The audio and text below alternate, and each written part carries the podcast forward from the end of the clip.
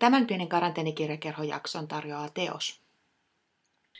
Pienen karanteenikirjakerron ensimmäinen vuosi huipentuu tähän keskusteluun. Mulla on vieraanani Juha Hurme ja aihe on Suomi.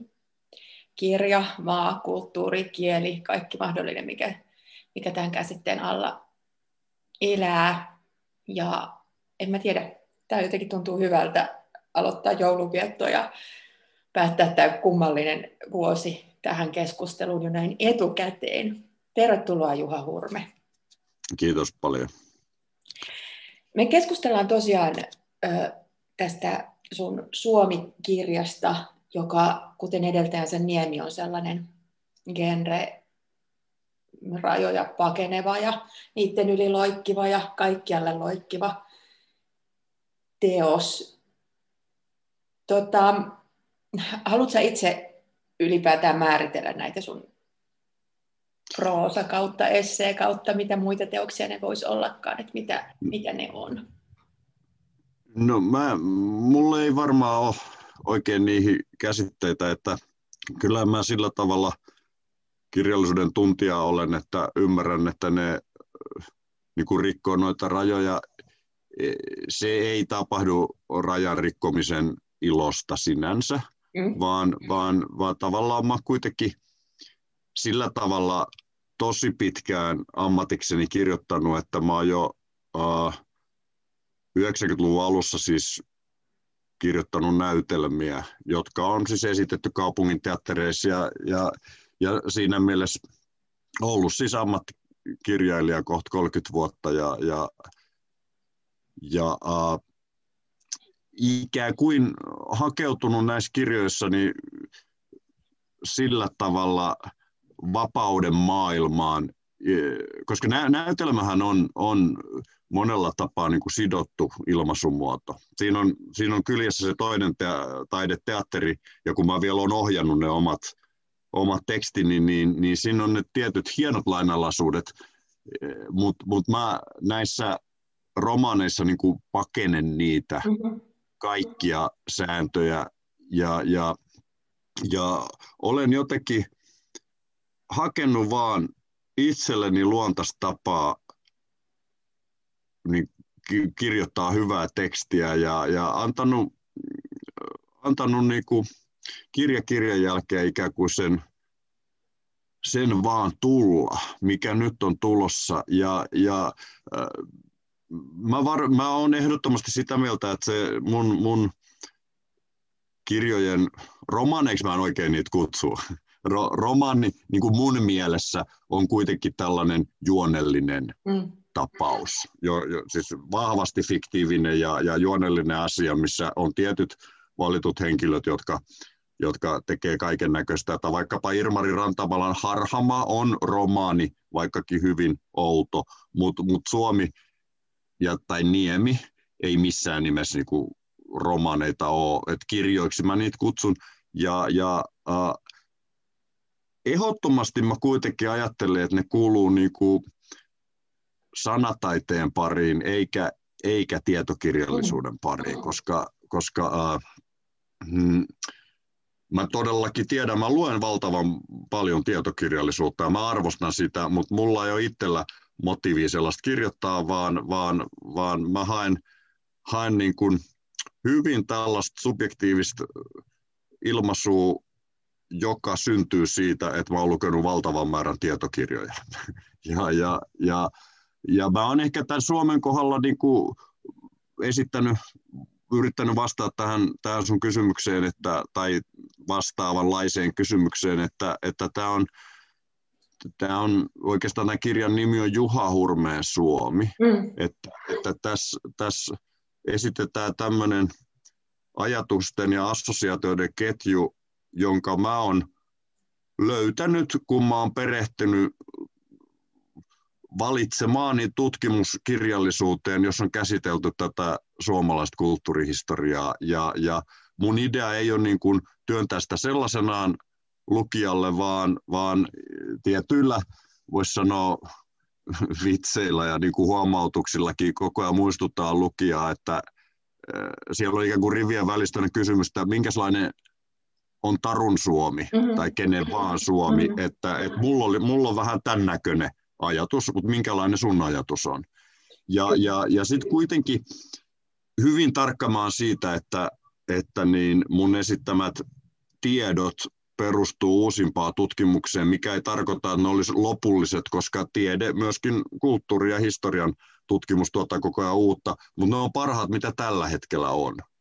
Eli, eli mä, en, mä en tee niin kuin olettamuksia ja arvauksia, vaan, vaan esitän asioita, jotka on parhaan tutkimuksen keinoin saatu selville nyt. Ja silloin kun mä heitän jonkun ihan oman mielipiteen, niin se on niin törkeästi nostettu esille. Että et lukija niin tajuu, että tämä on nyt Juhan heitto, ja tähän mä voin suhtautua niin kuin, ihan miten vaan, että mun ei tarvitse tätä uskoa ollenkaan. Joo, et, kyllä. Niin. Ja se on tota hauskaa, että tässä ollaan niin kuin nimenomaan sun seurassa, tai, tai sen mm. niin kuin Juha Hurme-nimisen puhuja ja kertojan, no.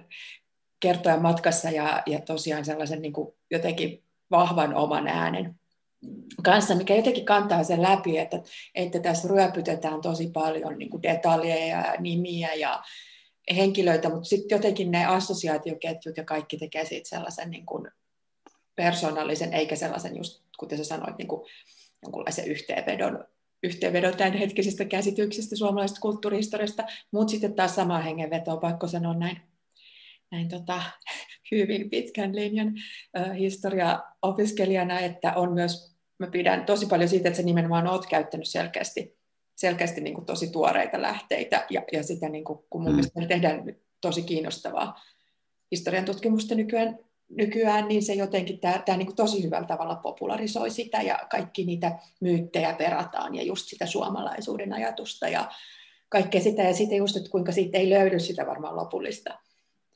oikeaa näkemystä, että mikä on mikä on milloinkin konstruktoitu ja mikä on milloinkin niin kuin ikään kuin totta ja, ja jotenkin luonnollista, mutta et, et se kiinnostava keskustelu näkyy tässä. Mm, se on juuri näin. Kaksi asiaa tuli tuosta mieleen. Äh, ihan ensimmäinen tämä niin kuin oma ääni, niin mikä kävi jo ilmi, niin, niin teatteritaide näyttelijänä ohjaajana on ollut mulle portti koko taiteen maailmaa ja edelleenkin siis paikka, missä mä tienaan oikeastaan elantoni, että et kirjallisuus on, on, on toissijainen tässä mielessä.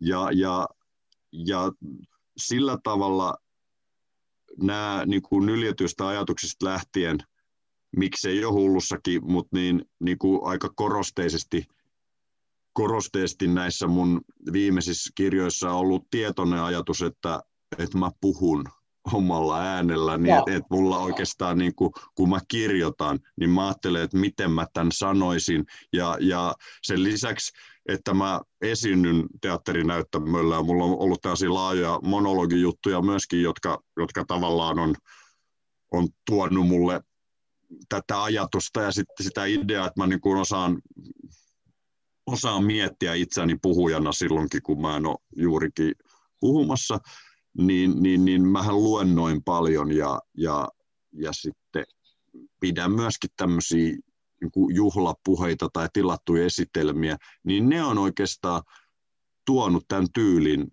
Niemeen ja Suomeen. Ja, ja ihan, mikä on varmaan itsestäänkin selvä asia, niin näissä kirjoissa on myös runsaasti esitelmiä, joita mä oon pitänyt, mm-hmm. jotka mä oon niin kirjoittanut sillä idealla, että mulla on tietty yleisö ja, ja mä näen luen paperista tai, tai, tai sitten improvisoin muistiinpanojen pohjalta, mutta niin, niin kuin tällainen niin kuin ihan oikea puhe on aika eri tavalla läsnä varmaan mun tekstissä kuin monen muun kirjoittajan tekstissä, koska mulla on tämmöinen niin kuin puhujan ammatti suorastaan mm, mm. tässä Jos... olemassa. Niin ja san, anteeksi, mä sanon tämän toisen asian.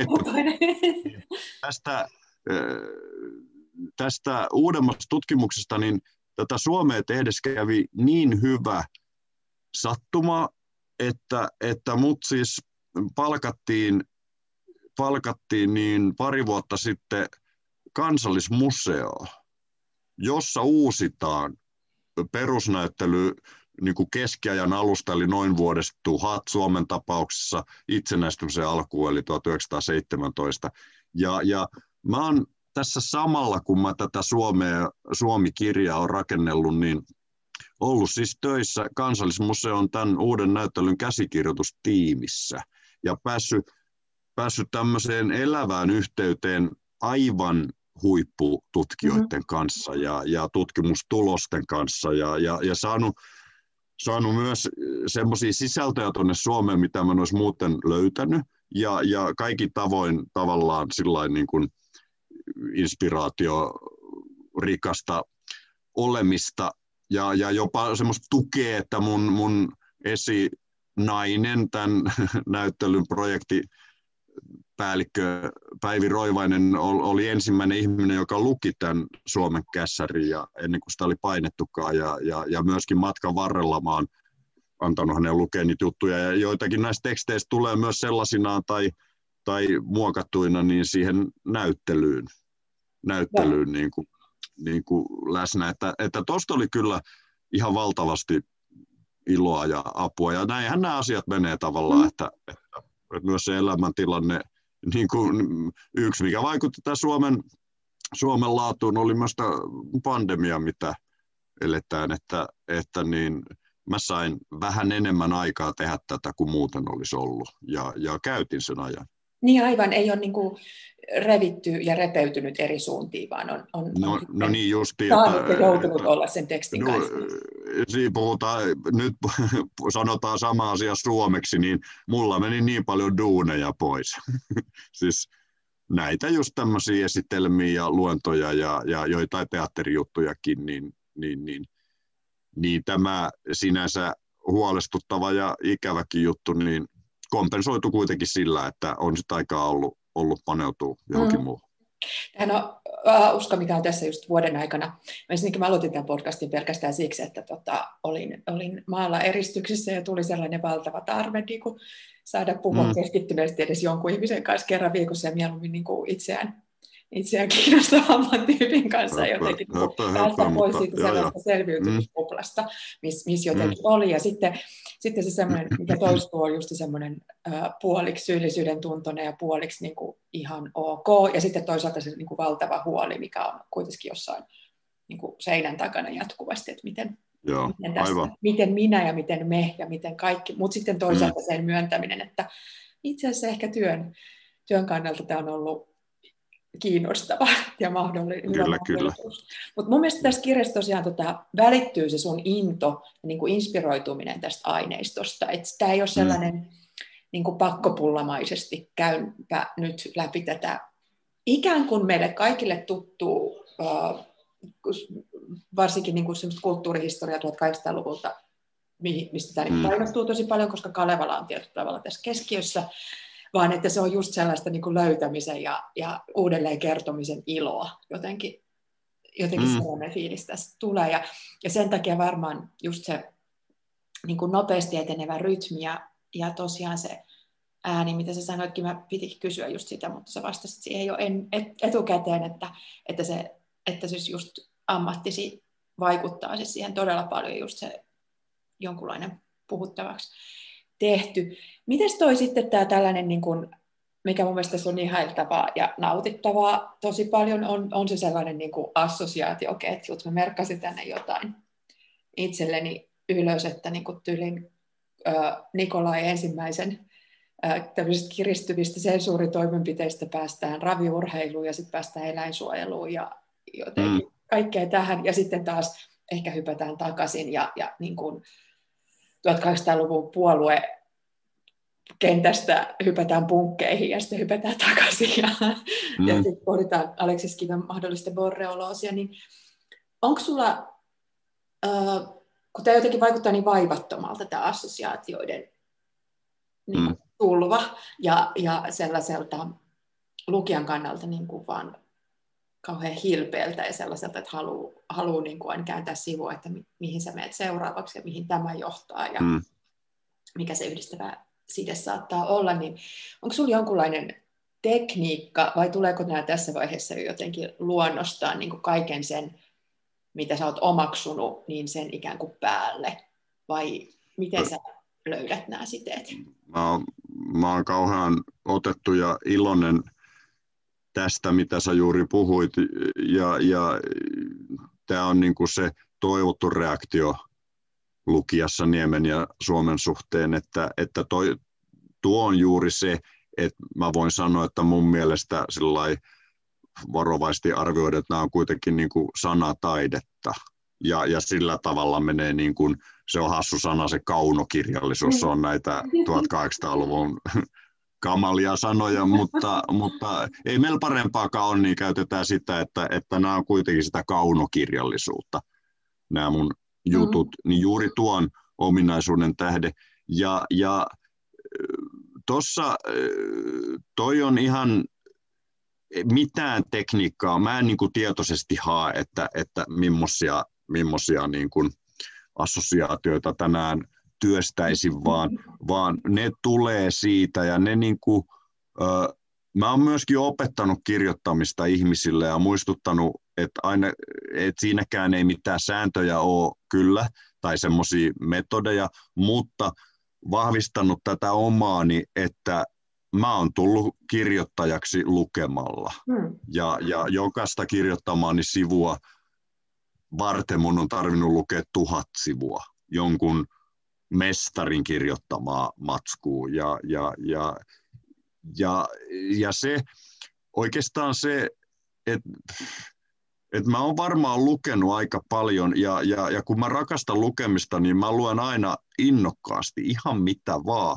Ja ellen mä, ellen mä niin syty jostakin lukemasta, niin, niin mä hylkään. Siis mä lakkaan, mä, mä mm. vaihdan seuraavaa. Ja, ja näin tapahtuu aika harvoin, koska mä oon hyvä valitsemaan jo, jo ennen, kuin, ennen kuin mä avaan sen kirjan, niin mulla on tietyt perusteet, miksi mä on ylipäätään sen luokse, luokse päässyt, niin, niin mä sanoisin, että mä oon niin kuin treenaillut koko elämäni tätä taipumusta lukemalla innokkaasti ja tekemällä muistiinpanoja ja huomaamalla, että, että ennen kuin semmoista sanaa olikaan, niin, niin että maailma on tämmöinen kiintoisa verkosto, jossa asiat liittyy toisiinsa, niin kuin tavallaan kaikki asiat liittyy toisiinsa jollakin tavalla. Ja, ja tähän oivallukseen mua on toki auttanut se, että mulla on kuitenkin luonnontieteilijä pohjakoulutus. Ja tämähän on tämmöinen matemaattinen ja, ja mm-hmm.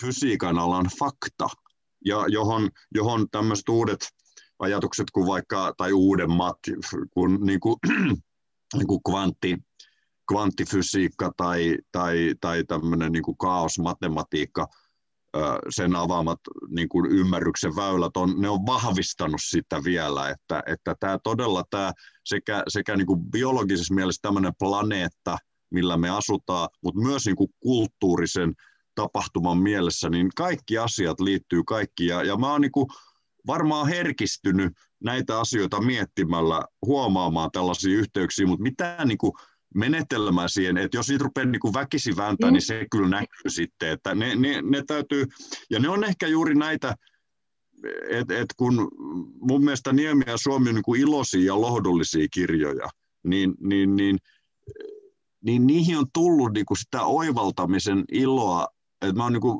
varmaan osannut osin ainakin purkaa sitä siihen – tekstiin, että et, vai kirjoittamatta sitä ääneen, että vau, nämäkin asiat liittyy toisaan. Mä ajattelin sen vaun pois. Mä, mä sen, saa niin kuin lukija vaikka sit sanoo näin, jos siltä tuntuu, mutta niin, ja, ja, ja tämä on tosi tärkeää, koska, koska me eletään myöskin, tämä on sillä tavalla suorastaan niin kuin poliittisesti merkittävää näinä kun, kun merkillisinä aikoina kaikki mm. ajat aina merkillisiä, mutta meidän on ihan omalla tavallaan merkillinen, niin jolloin myöskin eletään tämmöisen niin kuin sekä disinformaatio että misinformaatio on oikein niin kuin isossa hyökyaallossa, että et, et tuotetaan kaikkea soopaa ja esitetään niin kuin vääriä yhteyksiä.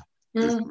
Ja, ja nämä salaliittoteoriat on tietenkin tämmöisen asian niin kuin tulehtunein ja mielipuolisin ja samalla tavalla vaarallisin muoto, niin, niin, niin tämä mun, mun, mun niinku tämmöinen kulttuuriverkosto kehitelmä näissä kirjoissa pyrkii myöskin, vaikka ei, en mä mainitse tuollaisia asioita suoraan, niin, niin kuitenkin olemaan sellaista kuin lääkettä, että, että, että me, me ei tarvitse keksiä näitä yhteyksiä, ne on niin kuin olemassa. Ne on olemassa. Joo, ja se on mun mielestä hirveän tärkeää just tota, tai siis, koska siis mä itse jotenkin olen kauhean sellainen, ajattelin, että kaikki liittyy kaikkeen, ja se on mulle hirveän mm. tärkeää, ja sitten jotenkin se, että mikä mua huolestuttaa tosi paljon niin kuin meidän vaikka nykykeskustelussa, sellaisessa arkikeskustelussa ja poliittisessa keskustelussa on se, että asiat tahdotaan esittää niin kuin jatkuvasti yksittäistapauksina ja yksittäis, mm. niin kuin, että, että ne ei liittyisi toisiinsa ja, ja, mm. ja niin kuin tehdä ne mm, erot jotenkin tosi selväksi ja, ja niin kuin jotenkin estää jopa ihmisiä näkemästä, että hei, että se, että me tänään puhutaan vaikka ö, velanotosta, niin mitä se oikeasti tarkoittaa ja, ja niin kuin, että mm. sellaiset, ja sit, niin kuin, että, että, että just, että ja vaikka tämä pandemiahoito ei ole vaan niin kuin joku yksi asia, ja sitten joku sellainen, mikä, mikä mun mielestä siinä, että kun kaikki liittyy kaikkeen, niin se tietyllä tavalla auttaa myös ihmistä itseensä niin kuin muistamaan asioita, mitä sillä on jo tiedossa, ja se, ottamaan ne haltuun. Ja, se, ja, no, ja kun se muistin on mun mielestä niin kuin meillä hirveä mm niin kuin päivittäinen ongelma tai sellainen niin kuin päivämurmelina olo, että kaikki on aina, aina uutta ja just, että mikään ei ikään kuin rakennu toisten asioiden päälle, niin tämän tyyppinen ajattelu ja tämän tyyppinen kirjallisuus on mielestäni sellainen niin kuin apuväline ja lahja ja jotenkin niin kuin keino näyttää just, että se salaliittoteoria-ajattelun niin kuin vastakohta ei ole se, että esitetään vain yksittäisiä faktoja ja kumotaan jotenkin niin kuin vääriä kehäpäätelmiä, vaan esitetään ehkä niin kuin parempia, mm. parempia tämmöisiä verkostoajatuksia. Ja näitä, näitä mä oon kyllä todellakin oppinut lukemalla. Eh, esimerkiksi siis, siis mä jumaloin tota Samuli Parosta, jonka mä varmaan tuossa Suomessakin mainitsin ainakin jossain kohtaa. Ja aina halun, niin hänellä on vaan esimerkiksi tämmöinen miete, että että huo, hän sanoo sen, mä en muista sitä ulkoa sanasta sanaa, mutta sisältö on tämä, että huono talouspolitiikka on sellaista, joka käsittelee vain talousasioita. Ja, ja tä, tässä hän tavallaan esittää juuri tämän, tämän jutun, että, että me ei voida niin kuin, rajata niin suppeasti. Mutta sitten toinen asia tässä vielä, mä palaan siihen teatteriin, koska mä luulen, että se on ihan avainjuttu, jos, yrittää, jos mä yritän ymmärtää itseäni tai jos joku muu yrittää mua ymmärtää, että et mä oon kuitenkin, ennen kuin mä oon kirjoittanut mitään, niin mä oon jo ohjannut näytelmiä. Ja, ja se teatteriesityksen ohjaaminen, se on tämmöinen niin semioottinen tehtävä, jossa sä oikeasti joudut miettimään, että siinä on se tyhjä näyttämö, joka pitää täyttää niin kuin merkeillä. Mm. Ja, ja niitä kantaa enimmäkseen näyttelijät kehoissaan ja puheissaan, mutta on, on muutakin merkin muodostusta siinä, kaikki visuaaliset ja audioseikat siinä, siinä teatterihuoneessa, niin, niin to, toi on kyllä semmoinen ammattiset teatteriesityksen ohjaaminen, mitä ei voi hyvällä, hyvällä tavalla toteuttaa, jos ei ole herkkyyttä ymmärtää, että asiat liittyy toisiinsa hyvin niin kuin syvällisellä ja yllättävälläkin tavalla. Ja on myös olemassa näitä niin kuin näkymättömiä vaikutussuhteita ja näitä justiin näitä rivivälejä ja, ja ja, ja tavallaan tämmöisen yksinkertaistaen niin näin, että näyttelijä sanoo, tai siis roolihahmo on pantu sanomaan yhtä, mutta, mutta esityksen kokonaisuus kertoo, että se ajatteleekin ihan toista. Mm-hmm. Ja, ja tällä tavalla, niin toi on ollut toi on ollut vaan mulle myöskin se monikymmenvuotinen käytännön semmoinen treenipaikka, oikeastaan semmoinen mulle päivittäinen juttu, että mä oon melkein aina teatteriharjoituksissa, että aina on joku juttu työn alla, nytkin on. Mm. Ja, ja, ja, ja tulee niin kuin kelattua tuosta näkökulmasta maailmaa, niin se on auttanut mua kirjailijana, että, että mun täytyy niin kuin liittää nyt tietenkin näihin, kun mä opetan niitä kirjailijoita, että kannattaa lukea paljon, mutta kannattaa ohjata näytelmiä. Joo. niin, niin sitten, se, ne on se, mitä mä voin sanoa, että miten voi tulla niin kuin kirjailijaksi, niin tota, mulla on ollut tämmöinen reitti. Aika erikoinen tietenkin. Mm. Mm. Tämä on tätä hauska myös, koska mä just vastikään haastattelin Olli Heikkosta, runoilijaa, jonka tota, kirja tavallaan, uusi kirja tavallaan tapahtuu tuolla 30-vuotisen sodan aikana, ja siinä on mm. vähän tämä sama, että niin kuin omaksuttu hirveästi sitä maailmaa ja sitä, mutta siinä tietysti niin kuin käsitellään ää, muita asioita, mutta jotenkin myös se, että kun sinä zoomataan tarkasti, kuten säkin teet niin kuin johonkin tiettyyn, tiettyyn aiheeseen ja aikakauteen ja tällaiseen, niin sitten ne assosiaatiot ja ne, niin ne jotenkin kanssa niin kuin vapautuu ja lähtee sellaisiin niin kuin tosi yllättäviin suuntiin ja, ja jotenkin niin kuin runossa tietysti ihan sillä niin kuin sanatasolla tai niin kuin vierekkäiset sanat voi jo mm. viedä ihan eri suuntiin. Ja sitten tässä se on jotenkin niin kuin laajassa muodossa tai sellaisessa eettisessä mm. muodossa suunnilleen. Mm. Tota, no. Ehkä tässä vaiheessa voitaisiin mennä tavallaan, tietyllä tavalla ehkä tämän, ehkä tämän Suomi-kirjan sellaiseen ö, keskiössä olevaan asiaan, eli tota, 1800-luvun tähän jotenkin, miten sanoisi, suomalaisen kulttuurin rakentamiseen ja sen niin kuin luomiseen lainausmerkeissä ja siihen, sen niin kuin kuratoimiseen, kuten varmaan nykyään sanottaisiin, jos tällaisia mm. projekteja, projekteja otettaisiin. Eli Kalevala ja Lönnruut ja kaikki muut touhuajat siinä, siinä piirissä mm. on tässä hirveän tärkeitä. Käsittääkseni tämä kirjahan lähti tietyllä tavalla niin kuin vähän tilaustyönä, että teepäs Kalevalasta. Kalevalalle uusi, uusi joku esipuhe tai sitten tota muuta, mm. ja sitten tätä on nyt sitten lähes 500 sivua. niin, äh, Tämä kävisi ihan hyvin muuten Kalevalan esipuheeksi mm. tämä kirja. Kyllä, kyllä. Kyllä, kyllä että se, voi, se voi kannattaa ostaa samalla kuin ostaa tai lainaa Suomen, niin kannattaa ostaa, ostaa ja lainata Kalevala. Ja, ja sitten, niitä rinnakkain. Näin, tai, niin, tai jopa peräkkäin, että ensin lukee tämä Suomi ja sitten vetää sitä Kalevalla. Niin, kyllä, kyllä. Joo, näyttäytyy se toista. No niin, sen verran täsmennän tätä ihan sun oikein esittämä asia todellakin, että tuomari Nurmion kanssa me on pohdittu näitä, näitä Itämeren suomalaisen runouden ja Kalevalan mahdollisuuksia nykytaiteen elementteinä ja, ja, ja siihen liittyy tosiaan tämä, että, että mä sitten innostuin kirjoittamaan tämän jatko-osan Niemelle. Sitähän tämä Suomi on. Mm kyllä tämä lähtee vähän niin kuin, äh, tavallaan tämä historiaosuus lähtee tästä niin kuin hyvin paljon siitä, mihin Niemi, Niemi päättyy. No, ihan ilman muuta näin, joo.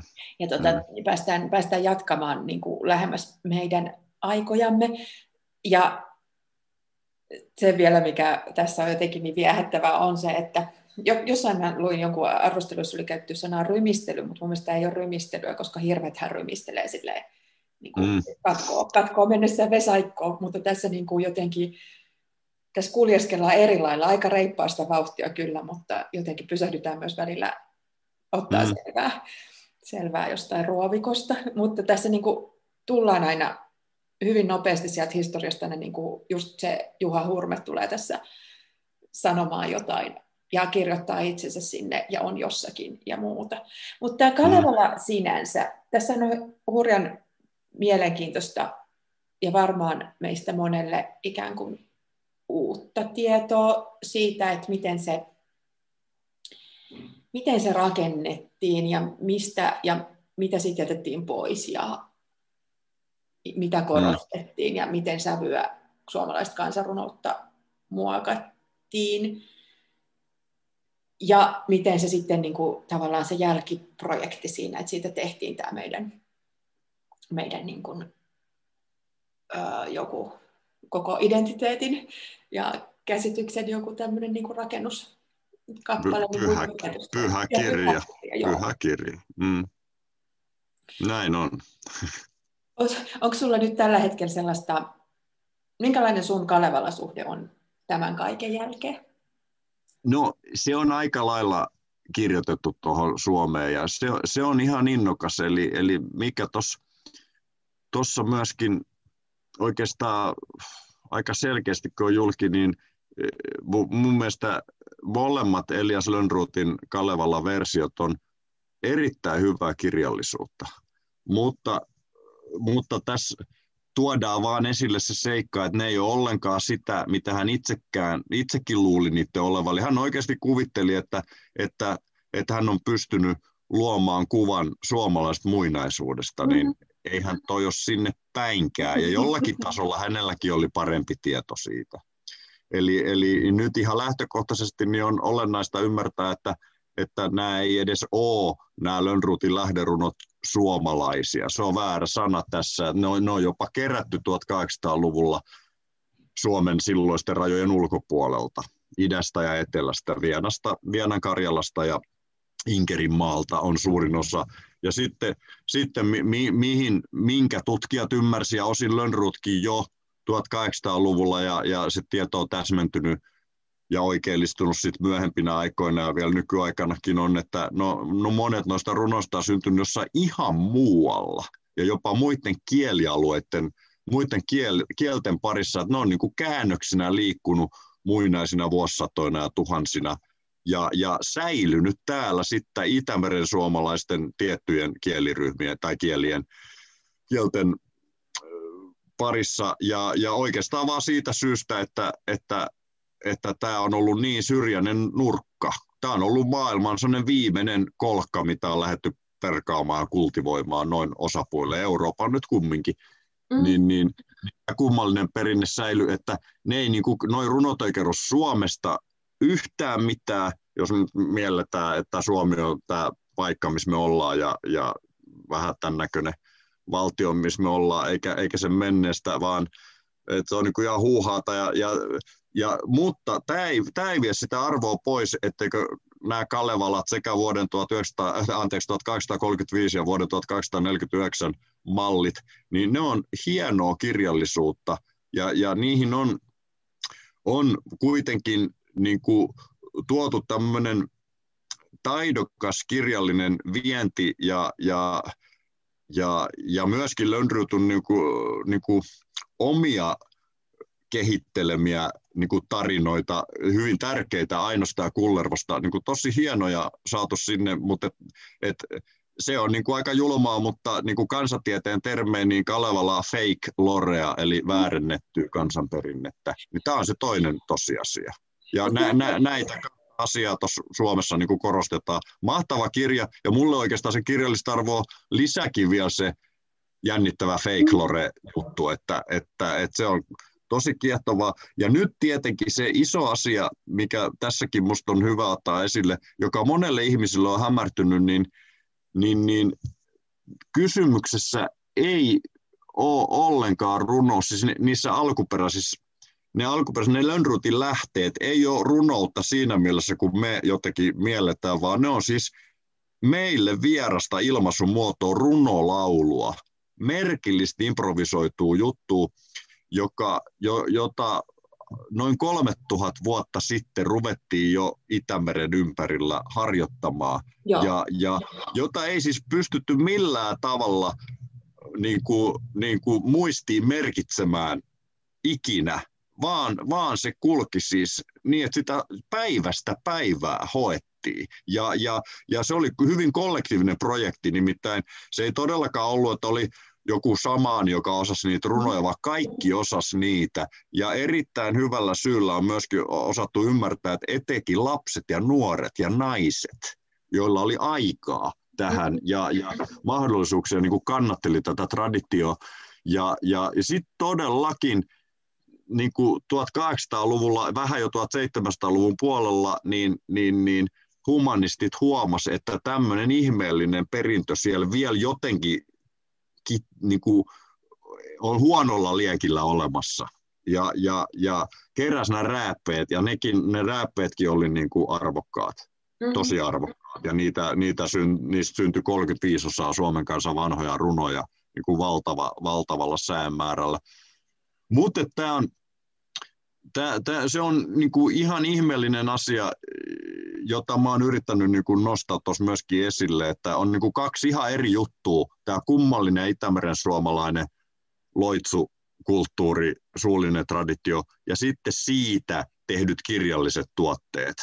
No niin kuin kaksi ihan eri juttua, vaikka, vaikka se ne Lönnruutin matskut niin kuin pelaa. Se, se, ja, ja mikä on yksi paradoksi on, että sillä hetkellä, kun luku- ja kirjoitustaito tuli ja nämä, nämä runot niin kuin kirjattiin ylös, niin ne eräs mielessä kuoli. Runolaulu kuoli silloin. Sen ideana oli tämä lukutaidottomuus, kirjoitustaidottomuus ja tämä ja, ja sitten, mikä kuuluu tässä termissäkin runolaulu, niin se oli siis, se oli improvisoitua musiikkia.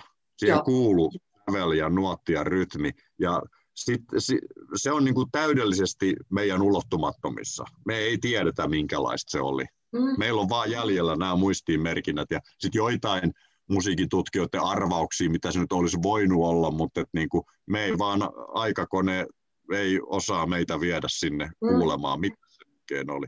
Tämä on kaikki kauhean kiehtovaa. Tätä kiehtovuutta... Kyllä, ja jotenkin se ajatus, että mikä on mun mielestä kai jotenkin ihana, että, että, niin kuin ne, että just ne vaikutteet ja, ja niin kuin ehkä jotkut henkilöt ja tuollaiset siihen niin kuin Lönnruutinkin versioihin, niin ne on tullut jostain niin kuin aikojen kuluessa. Että toisaalta myös se, että, mm-hmm. että ei ole, vaikka ne olisivat säilynyt ehkä niin kuin siinä taskussa, siinä niin kuin Suomea ympäröivässä seudussa, mm. niin tota, että et ne lähteet voi olla ties mistä on tietyllä tavalla universaaleja se on, se on, hyvä, se on hyvä meidän muistaa, että, että, niin, että kun siellä Kalevalan alkusivuilla on yksi monelle ainakin jollain tasolla tuttu runo siitä isosta tammesta, mm-hmm. isosta tammesta, joka peittää taivaat, niin tämä siis tunnetaan niin kuin kaikkialla maailmassa tämä runo ja jopa raamatussa, joka vanha testamentti onkin varsin kiinnostava kansatieteellisessä mielessä, niin, niin löytyy tämä sama puu, mm. sama puu kasvamassa, että, että niin se sen ison tamme suomalaisuudesta. Kyllä. Että se on todella tämmöinen kivikaudella siis, kivikausi on tietenkin valtava ajanjakso, mutta siis niin kuin kymmeniä tuhansia vuosia sitten mm. syntynyt tarina, joka on levinnyt kaikkialle maailmaan. Mm. Niin kiinnostava tarina. Mm. Ja, ja, ja se sitten on tuolla hienossa muodossa, taiteellisessa muodossa, Lönnruutin vielä oikein niin kuin silottele, silottelemana niin kuin taitavasti, niin, niin, niin siellä meidän Kalevalassakin on, mutta, mutta se, se, se ei kerro Suomen historiasta mitään se runo. Niinpä, ja sitten se on ehkä mm. enemmän sitten niin kuin myös tota, tavallaan äh, vähän myöhempien aatevirtausta ja, ja ihmisten, niin kuin, siis muiden taiteilijoiden ja muiden niin kuin tällaisten oppi-isien teke, tekeleitä, että, että sit Kalevala on myös sitten niin kuin jotenkin niin tulkittu niin kiinteästi tässä ja esitetään niin kuin meille jotenkin just niin sen vaan suomalaisuuden ajatuksen kautta, mm. mikä tässä ihanasti jotenkin purkautuu. Ja mistä mä pidän tässä kirjassa hirveästi on se, että sä näytät niin kuin jotenkin tavallaan se, että mitä me nyt tiedetään näistä ja jotenkin sellaisen niin kuin tavallaan raadollisen ja, ja sellaisen ö, ja sellaiset, niin kuin, että nämä ei ole itse aina välillä itsekään ihan perillä. Tietenkään kun me ei kukaan olla ajassa, kun toimimme. Mm. Ja, ja vaikka parhaansa tekee ja, ja niin kuin ajattelee, että nyt edistän jotain ja otan tärkeitä asioita ylös, niin tota, siinä tapahtuu aina niin paljon ja on erilaisia motiiveja samassa ihmisessä. Jotenkin se, että myöskään tämä, tämä ei ole myöskään sellainen niin kuin, mikä, missä on niin kuin kunnianriisto tai sellainen, että nämä on pelkästään niin kuin vaan jotain just niin kuin sepitettä ja, ja, ja niin kuin, et huijareita, vaan, vaan että tämä on, niin kuin, se on kaikkea. Ja sitten tavallaan niin Lönnruutista tulee paljon mielenkiintoisempi tekijä tässä. Tämän Joo, ja, ja tässä kohtaa on ihan sanottava, taas tasapainottava juttu, että mä ihailen Elias Lönnruuttia.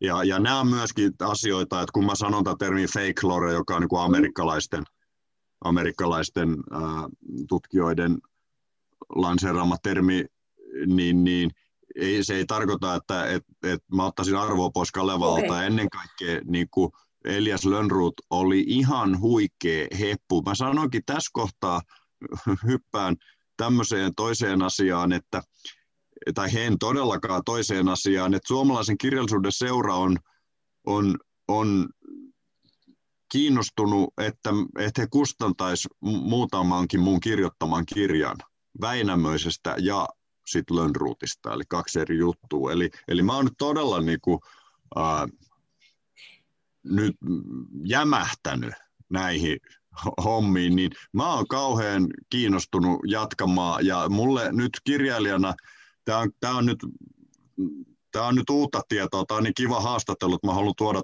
tämmöisiä no niin.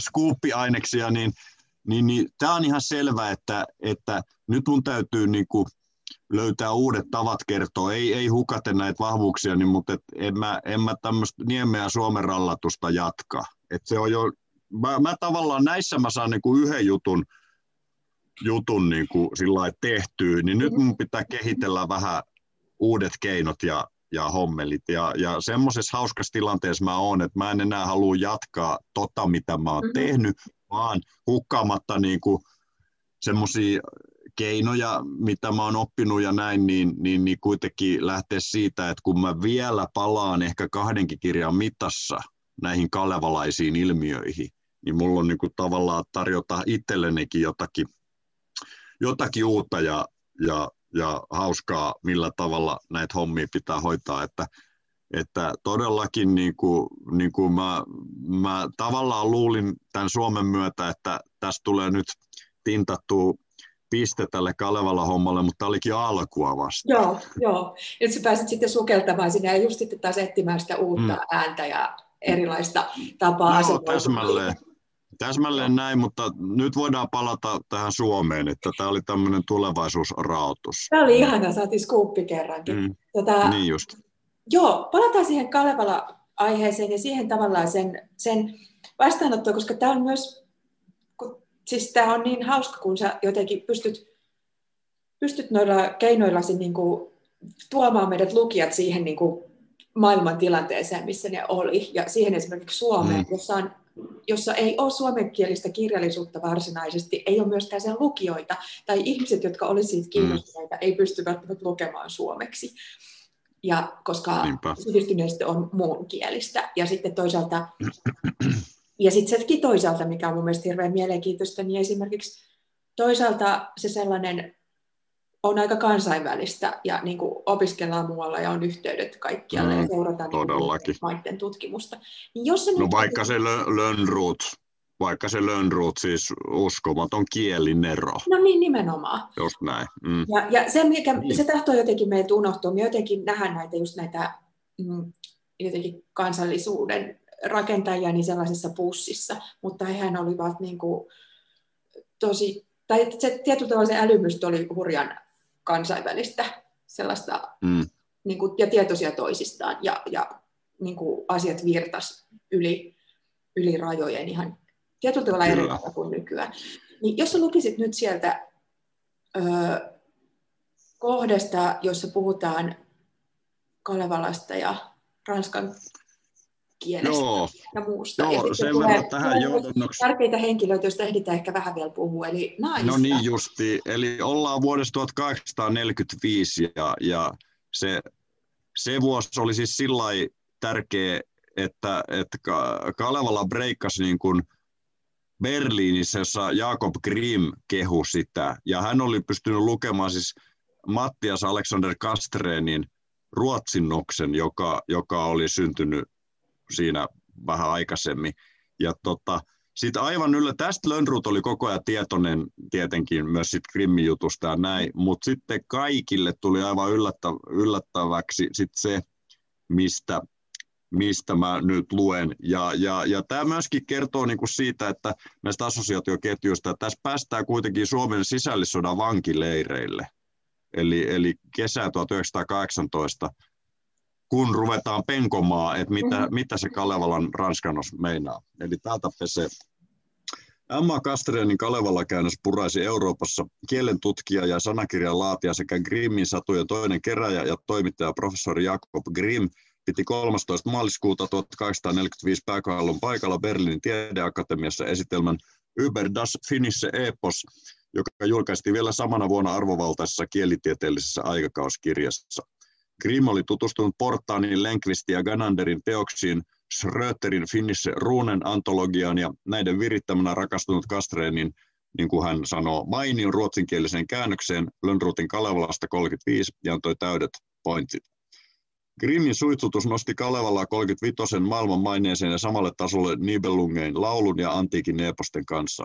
Se linkosi Kalevalan osaksi yleistä teoreettista keskustelua eposnormeista Kalevalasta tuli tieteellisen ja aatehistoriallisen keskustelun kohde sekä mittapuu, johon muita epoksia voitiin verrata. Grimmin esitelmä kajautti Lönnrutin Kalevalasta saksalaiseen kulttuurimaisemaan pitkän ja vääristyvän kajun.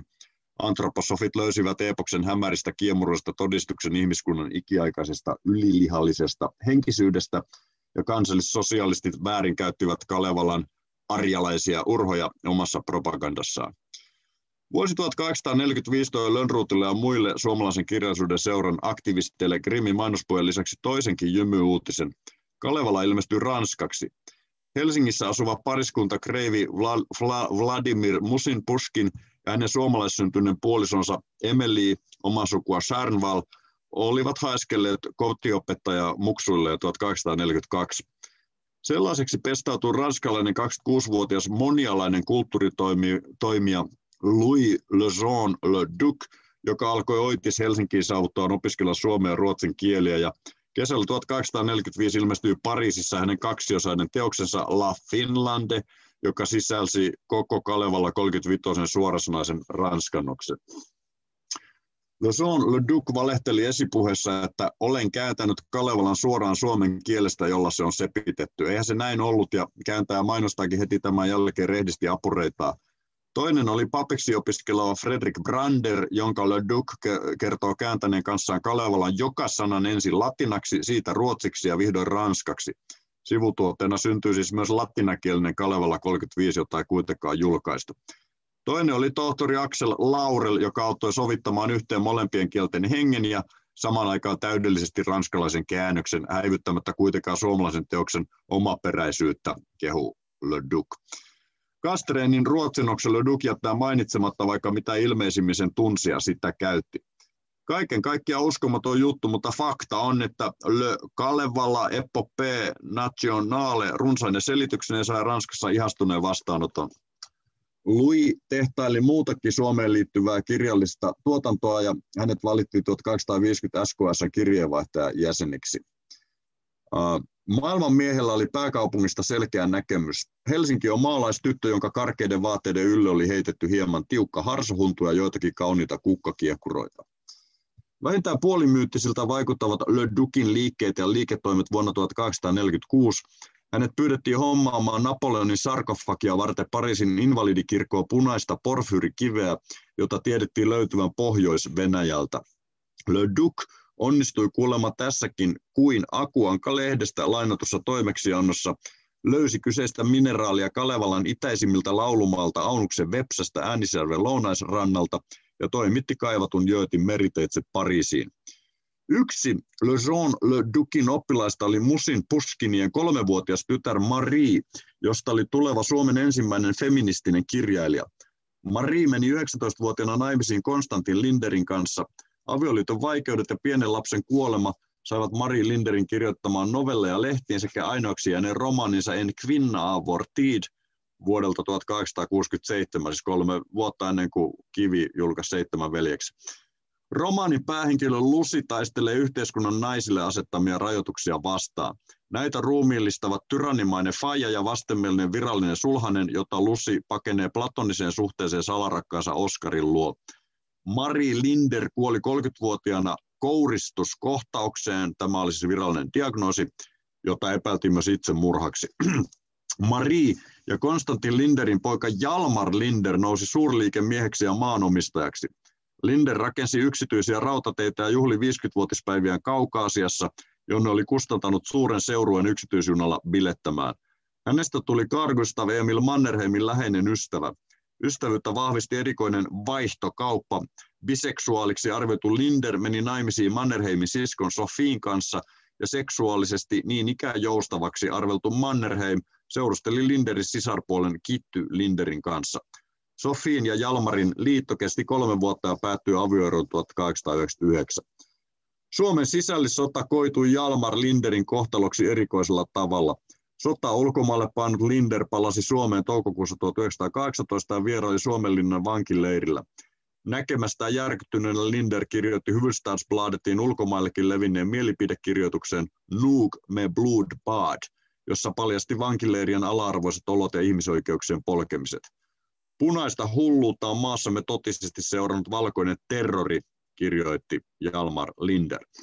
Maan petturiksi luokiteltu Linder kyörättiin tappouhkauksen saattelemana maan pakoon. Siinä ei auttanut Marsalka Mannerheiminkaan ystävyys.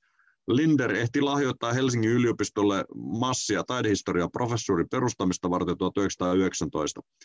Merkittävät taidekokoelmansa hän lahjoitti National Museetille Tukholmaa Ateneumille Helsinkiin. Hän realisoi huomattavan omaisuutensa ja ajatui verosotkuihin Ruotsissa, siirtyi Algerian kautta Marseihin, jossa viilsi partaveitsellä valtimonsa auki hotellissa 1921.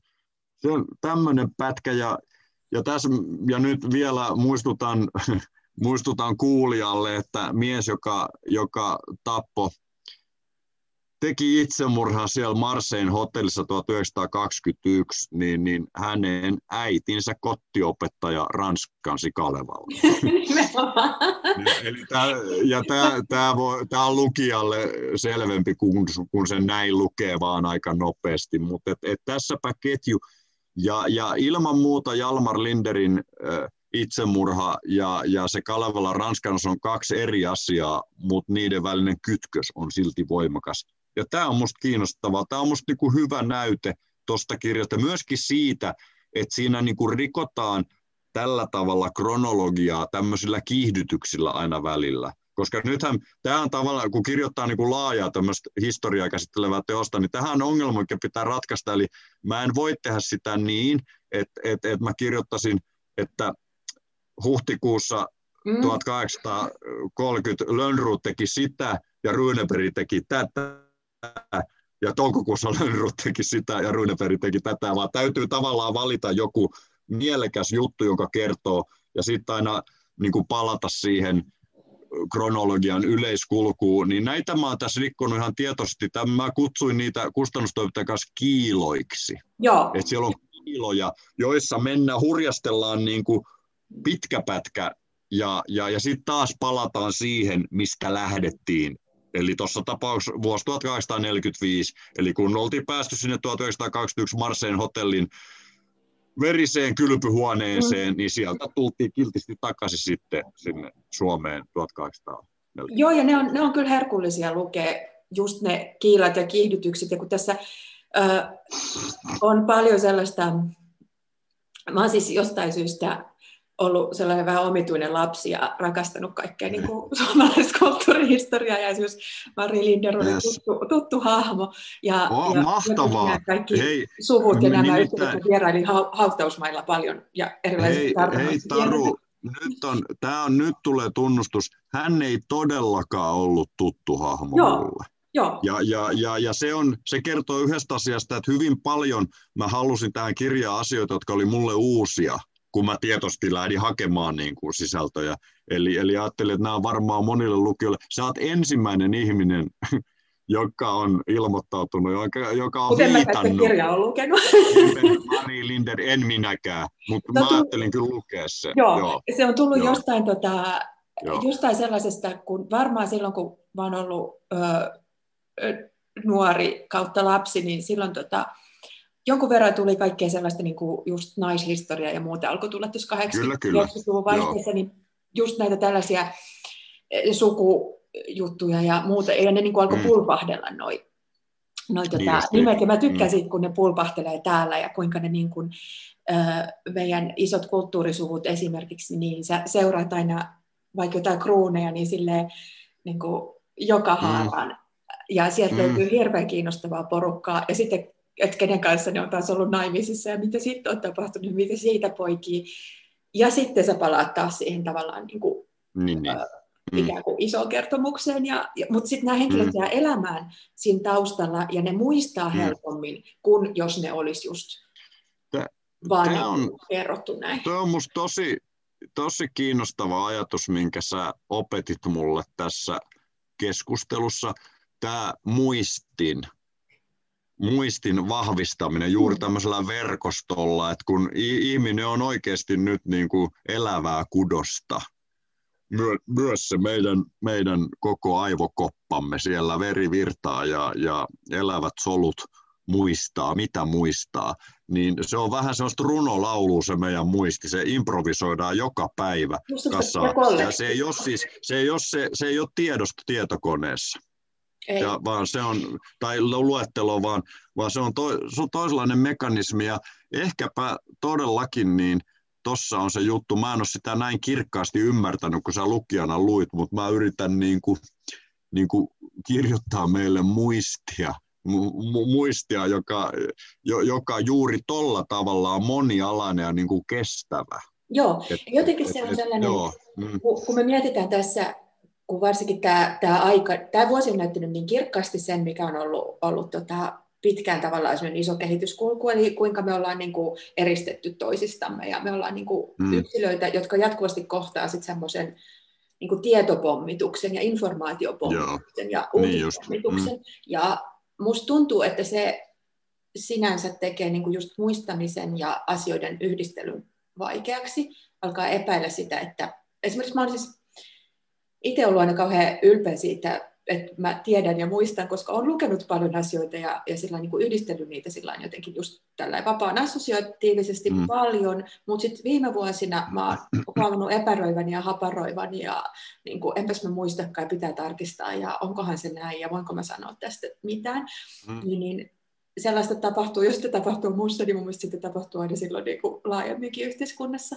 Ja jotenkin tällainen, tällainen niin kuin teksti ja tällainen niin kuin, tapa esittää ja tuoda historiaa sellaiseksi eläväksi, niin se jotenkin, mä luulen, että tämä auttaa niin kuin meitä laajasti, meitä sellainen kollektiivina muistamaan paremmin, ymmärtämään ja oivaltamaan niin kuin asioiden yhteyksiä paremmin, ja silloin niin kuin ehkä sit luomaan jonkunlaista semmoista yhteisöllisyyttä, vaikka se on vähän tyhmä sana, mutta semmoista jotain mm. yhteistä, jotain niin kuin niin, niin. kollektiivista, no. jotain semmoista pohjaa, jonka ei tarvitse olla kansallinen tai nationalistinen tai mm. suomalainen tai mitään tällaista.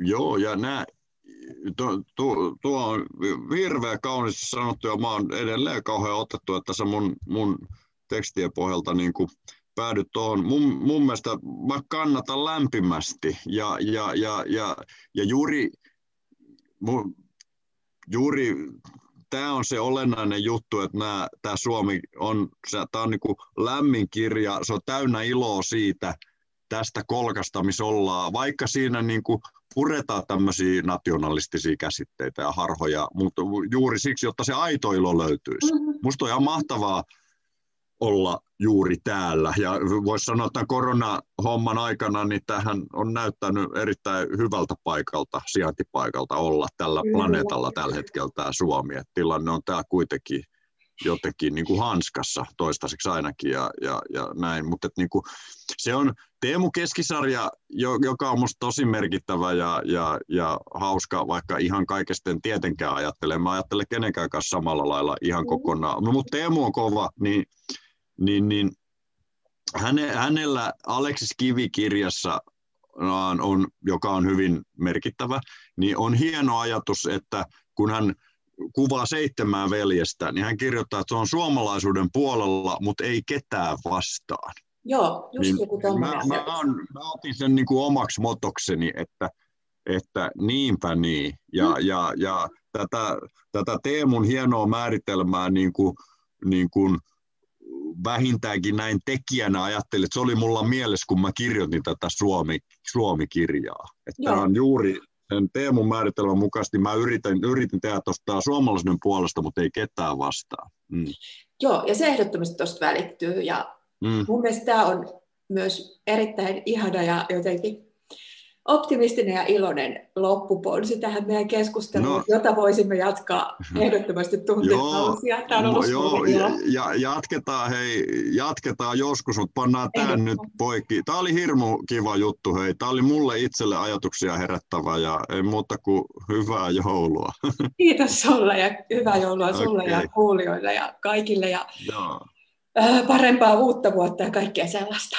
Se on mun mielestä tosi helppo tehdä ensi vuodesta parempi kuin tästä Mä luulen kanssa, että nyt ollaan jossain. Tämä ei ollut kovin kummonen, tämä ei ollut kovin kummonen, niin se on ihan tuonne realistinen tavoite. Että kyllä, kyllä, ehdottomasti.